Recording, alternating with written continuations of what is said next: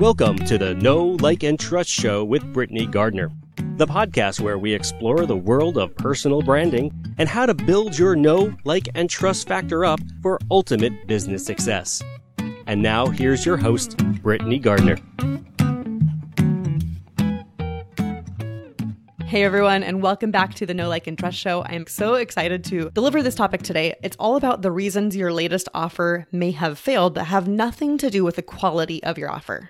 Before we dive into that, I want to read you this review by D. Donardo 33. Britney does an amazing job at getting concrete about how to build your personal brand. Do yourself a favor, take notes, and take action based on her expertise. Highly recommend. So, first of all, obviously, thank you so much for the kind words. But in addition to that, I want to make a point that they took note. Yes, I offer a lot of concrete things you can do on the show. I dive into the nitty gritty tactics that you can use to market your business online. But learning for the sake of learning, while I consider it to be kind of fun, isn't the end goal. I want you to take action so that you can market your online business and you can build the life you've been longing for. Without that action, it's not going to happen. So do that. Please listen to the show, please, but also take action. One of the things about building a personal brand online and creating a fantastic web presence that brings you perfect match clients, that funnels those clients right into your business so that you can build that successful business is taking action. With that said, I want to talk a little bit about offer failures because as we hit the one year pivot anniversary, you know, the anniversary of everyone suddenly dreading that word and the overuse of the Ross Pivot Friends meme, shall we say. As we hit this anniversary, it's kind of a time to take note. We've all been home for a year now. We've all had to make business changes, whether we were already online or not. Some of us have dealt with childcare issues. Some of us have dealt with unemployed spouses. I mean, there's so many things that have gone on in this year. But one of the things that has also gone on is the online learning industry is exploding. Several years back, Forbes said that the industry was going to hit 325 billion by the year 2025. And I would hazard guess here that we are going to actually fly by that number, largely in part because of the pandemic that we've all just been going through a lot of people who weren't previously considering doing digital learning, whether that's info products, courses, group programs, even ebooks, things like that, are now considering it and have already, in some cases, put things out there. And if they weren't considering it before and they have now done so because of the pandemic, we are going to well exceed that market rate. And there's going to be a lot more competition in the marketplace. Now, I would love to say that the increase in online learning options over this last year has meant that the quality has also increased, but that is not the case. It would be lovely for me to say that a rising tide actually raises all ships, but in this case, there's no hard rule. There's no black and white answer here. And unfortunately, there have been a lot of crappy products. Those crappy products, I think, eventually will fall by the wayside. I think with the increased competition, people who don't put out a good offer will have trouble actually delivering those offers and therefore fulfilling them, getting testimonials, deliver on the course promise, you know, whatever we're talking about. They're going to have trouble in the marketplace in a few years once people kind of catch on to these things. But in the meantime, there have been some not so great offers out there. That's not what we're talking about in this episode. What we're talking about in this episode are reasons why your offer, your course, your group program, your digital info product might have failed that have nothing to do with the offer quality. Because sometimes there are other reasons your offer did not fail. Here's the reality if all it took was guts to be successful, we wouldn't have spent the last week enjoying the train wreck of the national anthem from the CPAC convention. You guys, if you haven't seen this, go ahead, pause, hop over to YouTube and search it out because it is fantastically awful. I am tone deaf and I have no rhythm. I am not musically trained, but even I can hear how bad it is. My husband, who's an audiophile and an audio technician by training, cannot hear that without cringing. And once you finish watching that, then go ahead and find the four Canadian guys. They actually harmonize the woman. It makes it sound pretty decent, actually. They're going viral because of it, because they took that opportunity. But all of that to say, it's been a very entertaining week with that whole situation. And I respect the woman for doing it. I respect her for getting the guts up and getting on stage and belting out her off tune version of the national anthem. But that doesn't mean she delivered a successful performance.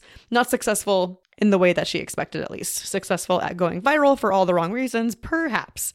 But she had guts. And I applaud that. I do. Anyone putting an offer out there, any kind of the offers that we've been talking about here, any offers out there at all, it takes guts to step out and put something of yourself out there. I know you're doing it because you want to help people. I know you're doing it because you want to earn a great living at what you love doing. And that does take guts, but just wanting it doesn't mean that you're delivering a great product. And just wanting it doesn't mean that you've marketed it well. So before we dive into the three reasons, I want you to check in with yourself. I know the default reaction when something doesn't work, when you have a failed offer is, I mean, it sucks. I'll redo it. Or, you know, I'm not even going to do this offer. I'm going to table it and I'll just come up with a new offer and put that out there too. I know that that's the default reaction. I get it. But check in with yourself. Do you really think your course wasn't good? Do you think it was too small or too big? Maybe you weren't delivering the results you promised you were with it. If those things are things that are actually real, maybe it is something that you need to redo or table. But if you don't, in your gut, feel like that is the problem, then you need to listen to these three reasons because it's really easy to say, oh, it was the course's fault, not mine. And this is an ego thing here, right? If you're saying it's the course's fault, it's the course's fault. That's why the offer failed. It's the e learning product's fault. That's why the offer failed. It wasn't me. That is abstaining from responsibility. And the reality is, all the things it takes to put a product out there, all of the things it takes to deliver that successful offer have something to do with you. So if you're saying, oh, it was the course's fault, just check your ego for a moment because if that's your default reaction here, there is a danger that you will carry the exact same problems we're going to talk about today into the next thing you do if you don't fix them. All right, that said, we are diving into our reasons. Reason number one your offer failed to have nothing to do with the quality of your offer is that your pre launch runway is too short or it doesn't exist at all. I've talked about this in a past episode before, but you need to have an extensive visibility plan before you launch anything out there, especially if you want to launch it organically and not put paid traffic behind it. But even if you're putting paid traffic behind it, this is something that will multiply those results if you do it properly. You need a visibility plan, you need a content strategy, and it needs to start happening more than two weeks before you decide to launch your product. Launching your offer to a very cold audience is a very different prospect than launching your offer to an audience that's been primed. So you might say, well, how do I prime them, Britney?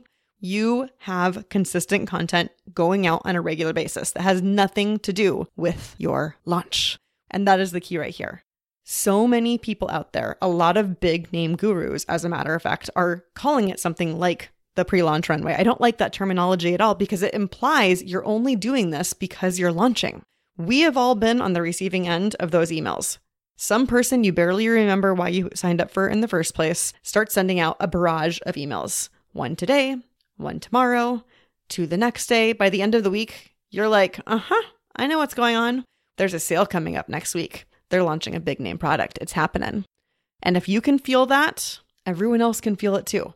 We've all been on that receiving end. We know we don't like it. So why are we even considering allowing this to happen in our businesses at all?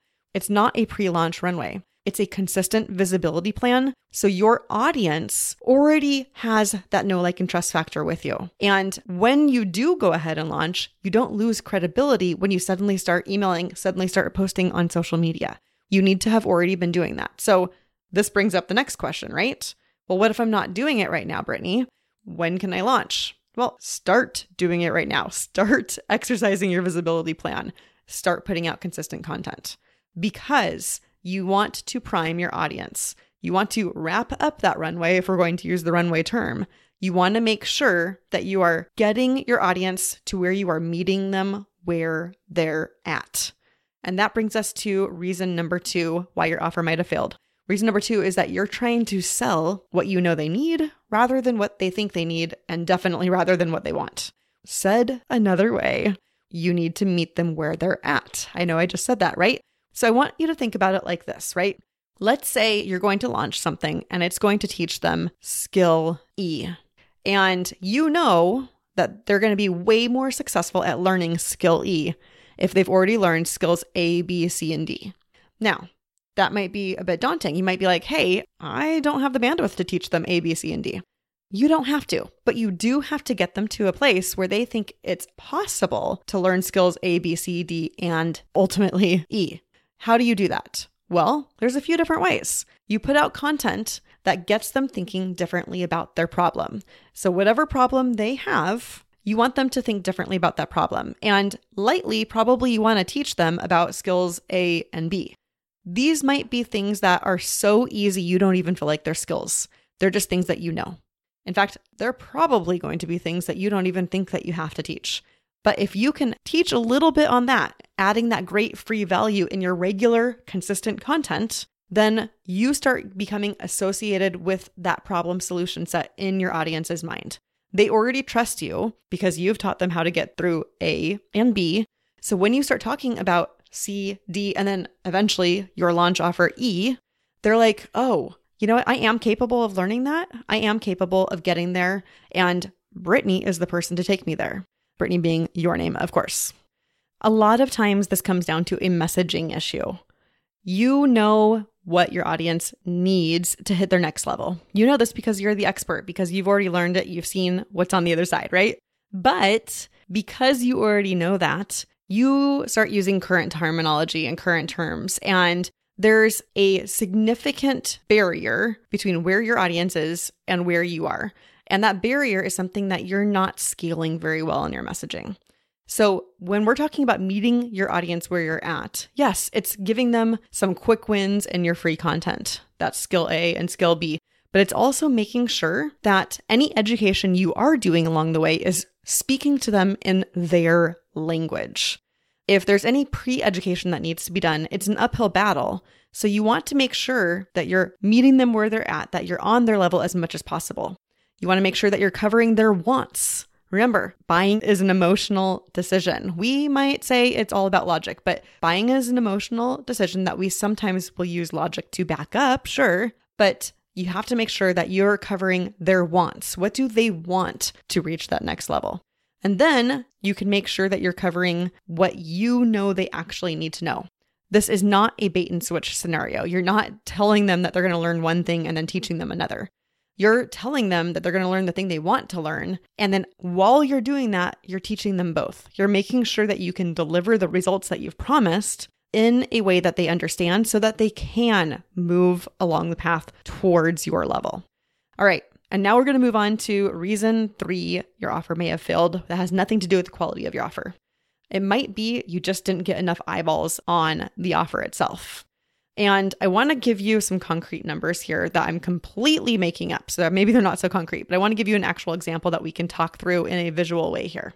One, you need to know conversion rates always go backwards. You need to look at your end goal. How many of these offers do you want to sell?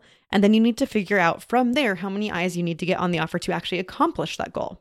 So let's talk about the Pareto principle really quickly. I'm going to gloss over this, but basically, it says that in any given scenario, there's going to be three groups divided into roughly a third.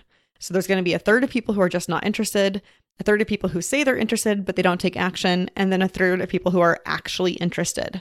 So you might hear this and be like, hey, I've got a list size of 1,000. That means 333 people are going to buy my offer. Woohoo! We're going to go buy a new car. We're going to put a bid on a new house. It's going to be fantastic. Hold those horses. Let's uh, come back down to earth a little bit because what you need to understand is that principle needs to be applied at every single step of the process. So, and I am using really rough numbers here. Oh, and quick aside if you don't have a history of launching offers, you need to look at the industry standard conversion rates for the type of offer you are delivering. The numbers I am going to be using in this example, like I said, are not that concrete. They are just to walk us through this example. So, that said, let's say you've got that thousand person list, and let's say you have an open rate of 33%, which, by the way, would be amazing. The averages are closer to 15 to 25% open rates. But let's just say you have a 33% open rate. That doesn't mean that all 33% of people who open your email are going to buy. It means that they're going to see the email. From there, only a third are going to click on your link to go to the offer page. So that means of that 333, we're down to, you know, about 111, right? And then from there, we are moving to people who actually make it through your entire sales page or however you are selling your offer, that they actually read the entire thing. You're probably going to lose two thirds along that process too. So that 111 is now cut down to, oh, let's just go with like 40, just for rounding numbers here a little bit. I'm a little off on my math there, but that's cool. At 40, that means that let's say, ooh, 13, yeah, let's say 13 people are actually clicking at the bottom of the sales page to your cart or your order form, whatever it happens to be. And then of those 13 people, only a third are going to actually complete the process and buy your offer. So we just went from 333 sales all the way down to about four. Those are very different numbers in case you aren't following along here. Four is not necessarily bad, right? Converting about 1 to 3% of your list on an offer is pretty normal. It's not surprising if you know that going in. And this is really where it comes down to it. So you may think that your offer failed. You may end up with only four sales of your offer, and you might think, oh my goodness, I am a failure. This offer doesn't make sense. Nobody wants it. Nobody likes me. I'm going to go cry. And you know what? It's cool. You have every right to take a moment and have some tears. It's an emotional thing going through a launch. But if you had known those numbers, if you had known those conversion rates before you started your launch and then you hit four, you would have a very different outlook. You'd be like, oh my gosh, I hit exactly what I expected. This offer is great. Next time I'm so excited to scale it to people beyond my list. And then you could do that because you would have the right outlook. So, the third reason you just don't have enough numbers you don't have enough eyeballs on your offer is something that you can actually fix. You may need to spend to get better numbers. You might need to put paid traffic behind it. You might need affiliates to help with your offer. You might need to start months before you launch on a speaking campaign in people's Facebook groups and podcast guesting and all of those kinds of things. All this to say, anyone telling you, hey, you should go build a program, let's design a course. It's easy. Run, friends, just just run. Yes, it can be simple launching a course or an info product. It can be, but that doesn't make it easy. And yes, you need to make money, and a launch can be a quick injection of cash into your business, and that is fantastic when it works well. But you need a plan. Reason number one, you need a visibility and content plan long before you launch. Reason number two, you need to have a good message out there. You need to meet your audience where they're at. And then reason number three, you need to get all the eyeballs on the offer so you can actually sell it. All of that needs to be planned out and thought of well in advance of your launch so you can have a successful launch, so you don't have an offer failure. All right, I know I just threw a ton at you guys, so I want to leave you with this. If you listened to this episode and you are immediately thinking of people, colleagues, friends, people in your masterminds, in your accountability groups, and you're like, oh, they just went through an offer fail and they are not feeling good about it right now. They need to hear this. Go ahead and send them the link to this episode. It's britneygardner.com forward slash 130 and give them the information that they need moving forward so that they can have a better launch, a better offer success rate in the future. Information like this is what we need to actually raise that tide and raise all of the ships in the process. When we all become better marketers and we all put out better content, everyone gets better and the quality out there also gets better so that we all have an equal playing field. And by that, I mean, you decide you want to go and learn a skill on something tomorrow. And that means you have the ability to do so online. That in the next two weeks, you could find a program and buy into that program and learn that skill because you know that the program you're buying, the course, the info product, whatever it is, you know that it is going to live up to its hype and it's going to be really good quality. When we all know how to market our programs effectively and actually deliver on the promise of the result, this is what we can do to help that happen. So go ahead, forward this message to someone that you were thinking of as you listened to this episode. And while you're at it, please leave a review on whatever platform you're listening to this show on. Reviews not only tell me which content you really appreciate, they help others find the same great content and it lends to that rising tide as well. All right, guys, I'll see you next week.